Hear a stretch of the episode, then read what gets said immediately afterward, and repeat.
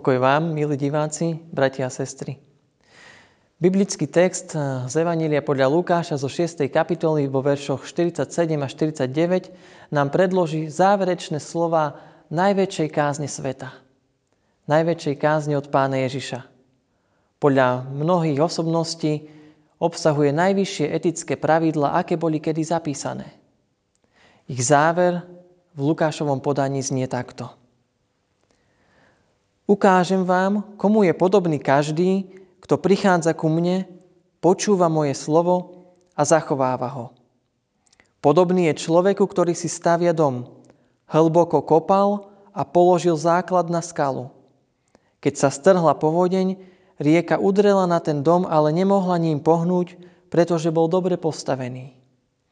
Kto však počul a nezachoval, Podobný je človeku, ktorý si postavil dom na zemi bez základu. Udrela naň rieka a hneď sa zrútil. A pád toho domu bol veľký. Na konci známej, asi najznámejšej Ježišovej reči je záverečný obraz so stavbou domu. Je to zároveň uistenie aj varovanie. Mohol by to byť od iného človeka nejaký marketingový ťah, vychválenie svojho produktu na záver jeho predstavenia. Ale u Ježiša je to iné. Ježišova reč nie je niečo obyčajné. Slova pána Ježiša majú osobitú váhu, lebo za nimi stojí autorita jeho osobnosti, jeho slov a skutkov. Keď hovorí, že počúvať a zachovať jeho slovo je múdre, musíme to zvážiť. A keď hovorí, že počúvať ho a nezachovať jeho slova je hlúpe, má našu pozornosť. Prečo? Vezmime si, aký dopad mali tieto slova na ľudí v dejinách. Menili životy a inšpirovali mnohých k milosrdenstvu, odpusteniu, obetavosti, pravdivosti a novému druhu spravodlivosti. Kto počúva slova Ježiša a zachováva ich, je podľa neho ten múdry. S takými ľuďmi je radosť žiť a je potešením byť s tými, ktorí sú naplnení múdrosťou a Ježišovým učením. Všetci títo múdri sú dobre stavaní, obrazne povedané. Kopali hlboko, našli kvalitné podložie svojho života aj viery a položili pevný základ. Každý, kto počúva a zachováva, musia byť splnené obe tieto kroky našiel múdrosť a vydrží aj v búrkach, aj v ťažkostiach. Vďaka identite v Bohu, vďaka správnemu kompasu. Táto múdrosť neslúži len sama sebe, ako nejaká osobná vyzretosť, alebo ako sa to dnes povie, spirituálna inteligencia, ktorá pomáha človeku žiť lepší, šťastnejší, spokojnejší život. Zo zachovávania Ježišových slov plinie múdrosť, ktorá je osožná spoločnosti. Predstavuje prínos pre svet. Nasledovanie pána Ježiša zlepšuje svet, a to hodnotami kázne na vrchu. Dnes sa cení vzdelanie. Nestačí, aby bolo ľahko dostupné, malo by byť aj kvalitné. Dobrá vzdelanosť je podľa OSN jedným zo znakov krajín s vyššou kvalitou života – Vzdelanie je väčšinou cestou k vyššej životnej úrovni. Je aj zárukou kvalitného, múdreho života? Pravda, v rebríčkoch kriminality sa podľa vzdelania nachádzajú skôr ľudia s nižším vzdelaním. To tam prevláda. No zároveň nielen vo filmoch platí, že vzdelaný človek dokáže byť aj nebezpečnejší a že vzdelaný človek dokáže aj napáchať viac zla.